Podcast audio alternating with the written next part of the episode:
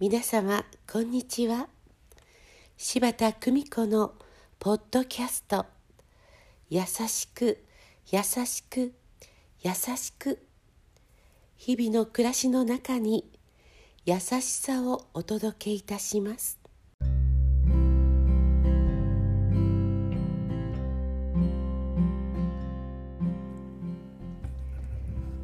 見取り師柴田久美子でございます。幸せになるヒントから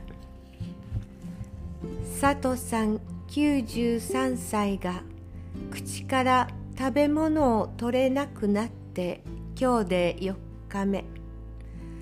佐藤さんの介護に当たられるのは息子さん58歳ただ一人。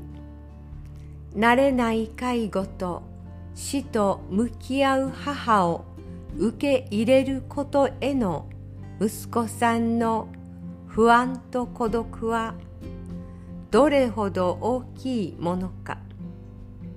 毎日訪問するたびにただ祈るしかない私であった。佐藤さんの折れそうな細い足。くぼんだ腹部。ごめんなさいねと声をかけながらおむつ交換。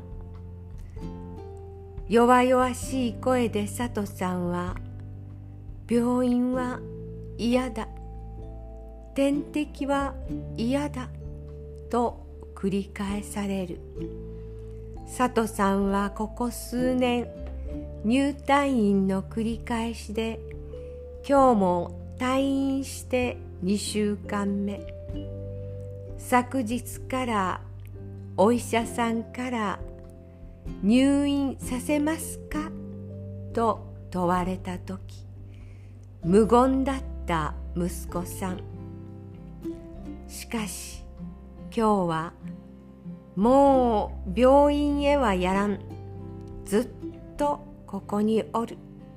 と強い決意を込めて言われた。佐藤さんの手を握り「よかったね。よかったね」と声をかける。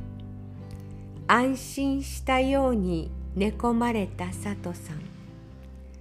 息子さんと私は「佐藤さんの人生の宿題が終わるよう私たちにできることをさせていただけたらと話した。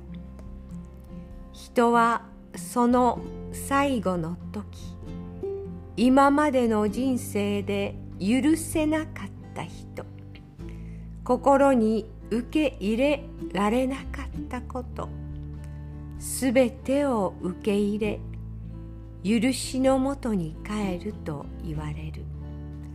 佐藤さんのその時にあって何ができるかをお話しした。戸外に出るとそこには牛の親子が草をはむ姿があった。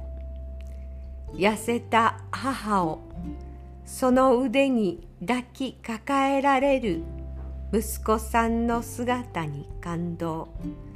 そして息子さんの優しさに感謝した。親子の絆を教えてくださった佐藤さんに感謝でいっぱい。優しく。優しく優しくとは母の愛のようにどうぞ皆様素敵な時間をお過ごしくださいませ